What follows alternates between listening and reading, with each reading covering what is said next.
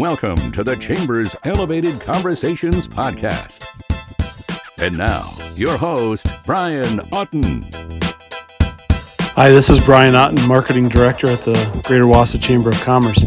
I was behind the camera for this interview, which was performed earlier this month with a finalist for the uh, 2022 Athena Awards. Enjoy. Good morning. Uh, my name is Mindy Happy. I am the 2020 Athena Young Leadership Award recipient. I'm here with Jessica Scharkenberg. She is the 2022 uh, Young Athena nominee. So, welcome. Thank you. So, why don't you tell everyone a little bit about yourself and what your role is? Yeah, absolutely. So, my name is Jessie Scharkenberg. I'm originally from southern Wisconsin. I went to school at Edgewood College and got my nursing degree. Moved up to South Dakota because nurses can go anywhere that they want to go. And worked at a critical access hospital out there for uh, a few years. I always said I was going to work in the ER or in labor and delivery. I wanted that on the go constant. Uh, but when I got out there and I was working, what I noticed a lot was the health inequities that individuals were facing. So that's when I decided to change gears and go into public health. If you ask any of my colleagues from nursing school, I hated public health. I was never going to go into public health the rest of my career as well. Um, so worked out there for a while in public health as a regional manager for the South Dakota Department of Health. And then uh, had our second baby, and Grammy and Papa's that are eight hours away is really difficult. So we started looking to move back to Wisconsin. And it was at that time Family Planning Health Services was hiring for a CEO. So interviewed and received that position. I've been here for six and a half years now. In 2017, we rebranded to Health First to be more inclusive to the services that we offer and what we do for the individuals that come through our doors. We have nine locations for our reproductive health clinic. We added our most recent one in Marshfield just last year. And then we do WIC, which is the Women, Infant, and Children program in four of our counties, which are our northern ones. It was three until April. We added another location in Taylor County. So have continued to grow our footprint, um, focusing on reproductive health, sexual health, and then maternal child health, as well as the nutrition side of things to make sure our families can eat. Awesome. All good things. yeah, it's really exciting. You know, I was never, I was never into public health. I was never into this realm. But once you start noticing how much prevention can actually make an impact on birth outcomes, specifically looking at Wisconsin, we have the one of the highest maternal mortality and morbidity rates in the United States. Trying to make those impacts ahead of time so that we prevent some of that is really one of our goals here at this organization. Yeah, affects a lot of people. It does. Yeah, and I'm sure you made made some really good connections with every person that comes through. You know, we do. Um, one of the things that we've really prided ourselves on, and it's a change of way for reproductive health. A lot of reproductive health clinics, let's get them in and get them out for their STI testing or birth control method, that type of a thing. 95% of the clients that walk through our door don't have a medical home. They don't have a primary care provider. So we've really grown our services to be more inclusive. So let's get that annual exam done. Let's get some baseline labs done. Let's figure out what's going on with that individual as a whole person because we know reproductive health impacts the individual as a whole, not just their reproductive health organs. Mm-hmm. Well, I appreciate everything that you're doing for the Thank for you. everyone that needs the services. Thank you. So, well, I'll go ahead and I'll just start with some of the questions, and we'll just keep on going. Okay. Um, so, can you share an example of a time you have advocated fiercely for yourself, another person, or a cause? I think right now, um, since June 24th, there's been some fierce advocation um, through our organization. Um, that's when the Supreme Court issued their decision on Dobbs versus um, a women's health clinic regarding abortion services. Health First does not provide abortions, we never have, but we believe in choice. We believe that individuals should be able to choose when, if, and how they want to grow their families. And that decision was taken away from individuals on June 24th. So we are working here locally, but we're also doing some huge advocacy at the state and federal level of how do we ensure individuals continue to have access um, to the services that they need and they deserve. Um, one of the things that we're really trying to do is um, help individuals understand that this is an intimate decision between a healthcare provider and an individual. This isn't a political decision. Um, it goes much more beyond just abortion services. We've had so many issues and troubles with miscarriage management and ectopic pregnancy management and trying to advocate for those individuals for the care that they need. Um, so one of the things when an individual is miscarrying or having a spontaneous abortion, the medications that are used to evacuate the remains of the fetus or the tissue that remains, they're the same um, medications that are used for an induced abortion. So women that are miscarrying have been asked to prove to their pharmacist that they're trying to get these medications that they're actually having a miscarriage. And as a woman going through a, a, miscarriage, having to prove and bring in paperwork to say, yes, I'm going through one of the worst times, trying to communicate as much as possible for individuals to understand how the 1849 law actually affects care in Wisconsin. But providers and systems, our providers, their biggest concern right now is their licensure and their livelihood because there's so many threats against both of those. If they help an individual in so many different ways, that a DA is going to come and press charges against them. And we know most likely once it goes through the court system, there's no legal standing for it. However, it takes the time, it takes the money, and potentially their license and their job to get through that. And it's mm-hmm. just one of those things that we're trying to help people understand what the decision actually has done to individuals in Wisconsin. Not just the ones that are seeking abortion for whatever reason that may be, but those that are experiencing miscarriage and ectopic pregnancy is a huge issue right now, especially in our area that they can get the care that they need without having to get to the point of choosing, okay, is this now considered life threatening to the mother? Because that's how the law is currently written. So we're doing a lot of advocacy around that. But the other thing that we've been working on since February, which is huge, is the formula shortage. Mm-hmm. So WIC, um, WIC entities provide about 75% of infant formula in the United States. So if you look at Marathon County and the surrounding areas, we're, we're providing 75% of the formula. And it's not necessarily us physically handing out the formula. We provide them an EBT card so that they can go to the grocery store or Walmart or wherever they want to go to get formula, and there's no formula on the shelves. So that's been a huge thing. So one of the things that we did right away is we created a partnership with um, an entity in Milwaukee, and we went down and got a thousand cans of the big formula, and we were able to hand out free formula to our participants during that time when there was nothing on the shelf. Then we worked um, with United Way and the Community Foundation, and we brought in about 1,500 more cans of the formula. So we kind of were able to bridge that gap for a while to help individuals be able to receive formula. But now we're working on the larger advocacy side of things of formula starting to come back on the shelves, which is great. But how do we prevent this from happening again? So one of the things that we look at is um, back in 1989, 33 years ago, the federal government said that states have to contract with a single, single formula provider.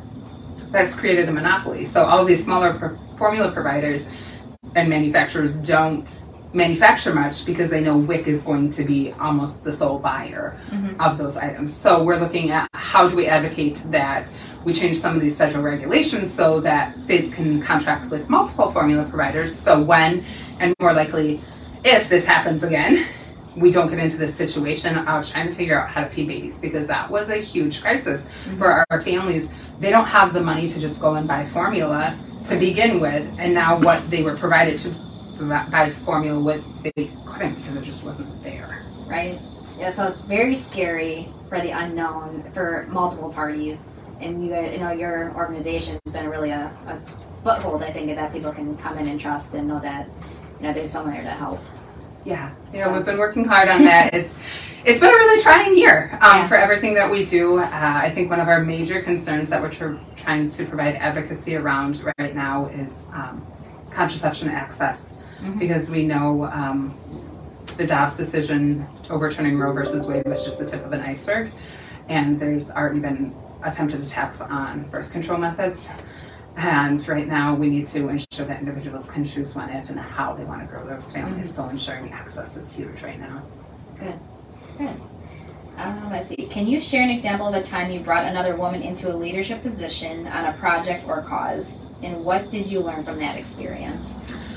So, um, 75% of the leadership at Health First is women. It's all individuals that I've hired. Um, it's we in public health we don't have a huge candidacy pool that is men um, so it's really looking at the females that are in the industry and who's going to help move things along mm-hmm. um, the latest hire was leanne Asham Her. She's our reproductive health service line manager. She is amazing. She's really moved things forward for our reproductive health clinics. Um, I think women in leadership is empowering. We hear a lot about that glass ceiling. And you know, women are going to hit that glass ceiling, but if you take down the glass ceiling, then there isn't one to hit. So, how do we continue to grow the individuals within our organization and the women in our communities, giving them options? I've been um, mentoring um, several different students across the state, whether it's Medical College of Wisconsin, they're working on a few different projects and helping, giving them projects for their physicians in the community mm-hmm. um, side of their schooling that they have to do, and just mentoring them through that and giving them projects and activities to do and things to study related to our organization and the community in general. We're working with um, public UW Public Health Department out of Madison. We have a student that's actually working with our social worker.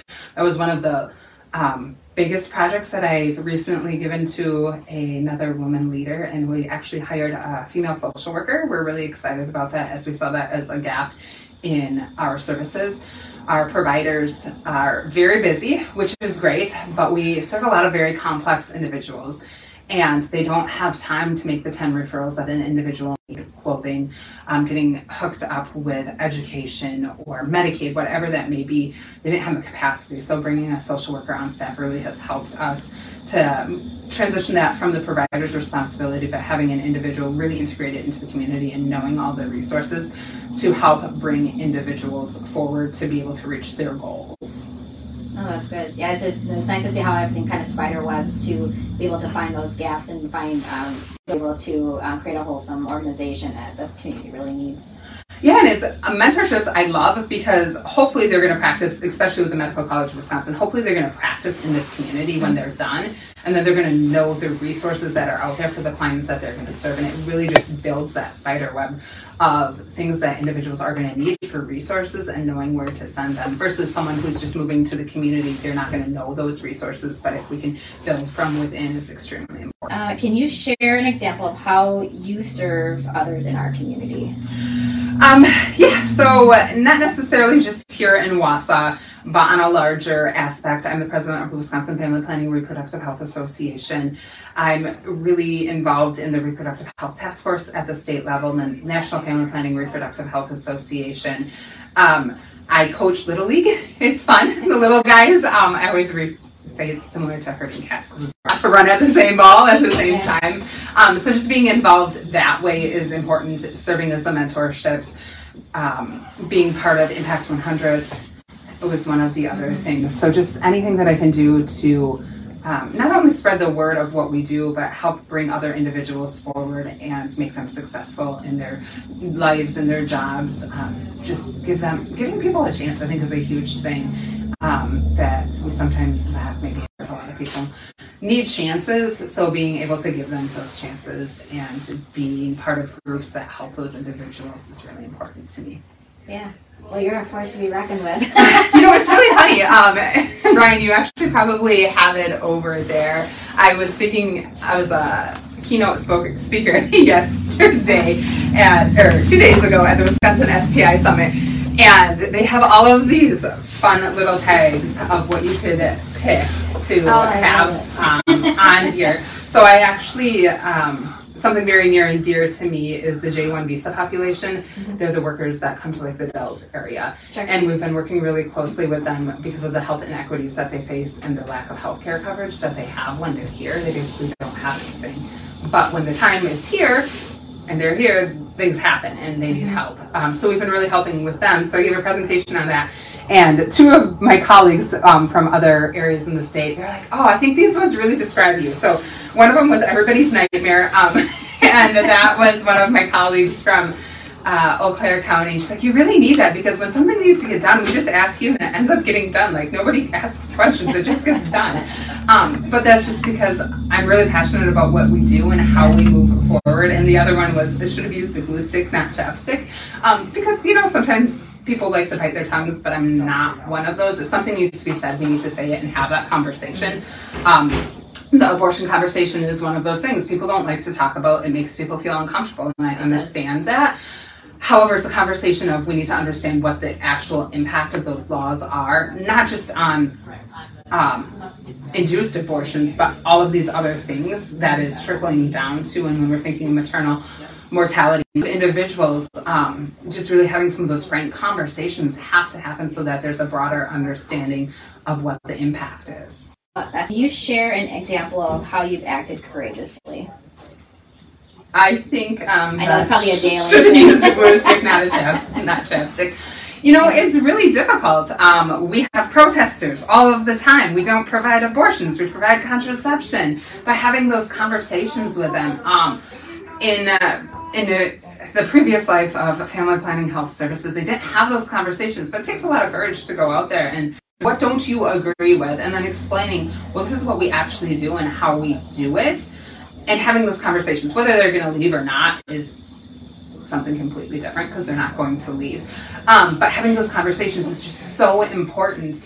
And it takes courage to go and have those conversations. It takes courage to go and stand in front of a group of 200 people and talk about what's happening to the J1 individuals that are coming over here when I know the corporations in Wisconsin Dells are probably shut your mouth, please. We don't want anyone to know this because this is our bread and butter. This is how we keep our businesses growing, which is good. But if you don't have a healthy workforce, you don't have a workforce either. So having those really critical conversations, um, it takes courage, but it's one of those things that I don't back down to. I think if you ask any of my team members, whether it's one of our clinic assistants or someone on the leadership team, uh, I'm pretty feisty. And I don't back down to much because it, we're really working on how do we impact individuals and how do we make the most for everyone. Yeah, and I think I think the base foundation of how I'm understanding you, because I've never met you before, and I'm very happy to know you, um, is that it's all about education. Education. Yeah. Education. It's really interesting. Um, last Thursday, we were we're working on figuring out what marketing firm we're going to use mm-hmm. next year. We went out for RFP. We have all of these people, and we're talking, and we're sitting out in the hall, and Jerry's like. You know, we need to write a blog. You have a lot to say, and nobody gets to hear it. And I'm like, you know, that's a really interesting concept. Little did he know that I love writing. so we are actually going to be launching the blog um, next week, and I have our first three posts. But the one I actually wrote this morning was around education. We need to educate on what is actually happening, what is the impact of all of the decisions, what's happening. So one of the big things is around STI. So we are at an STI summit for the last two days. STIs are through the roof, but it's because we haven't educated, and we don't want to have the conversation that humans are sexual beings. It is what it is. We don't have the conversations, we don't normalize that conversation.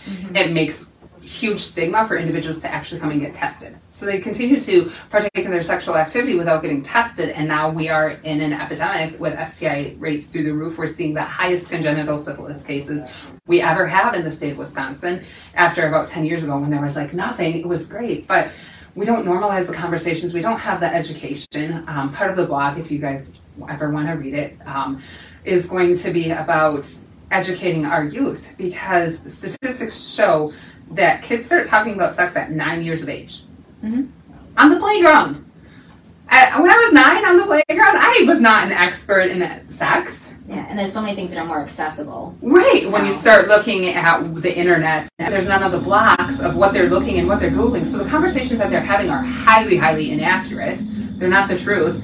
But no one is providing the actual education of what's going on. I mean, we, it's hard enough to get them to use correct um, anatomy names, um, which is really important for individuals to know the correct anatomy. Um, but we don't do that education. So we do a lot of education, um, whether it's in schools for reproductive health, whether it's going out into the community to talk about WIC and nutrition and all of that. One of the things I love about the WIC program compared to SNAP benefits, which is the same as food stamps, is if you are on WIC, you have to go through nutrition education to have the benefit, but it also only provides healthy foods. So you have to meet it, all the foods that we provide meet USDA standards for a healthy diet. Versus if you're on the SNAP program, you can go get soda or chips or pizza, which are convenience foods for individuals who don't know about healthy foods and the benefits of healthy foods and stuff like that.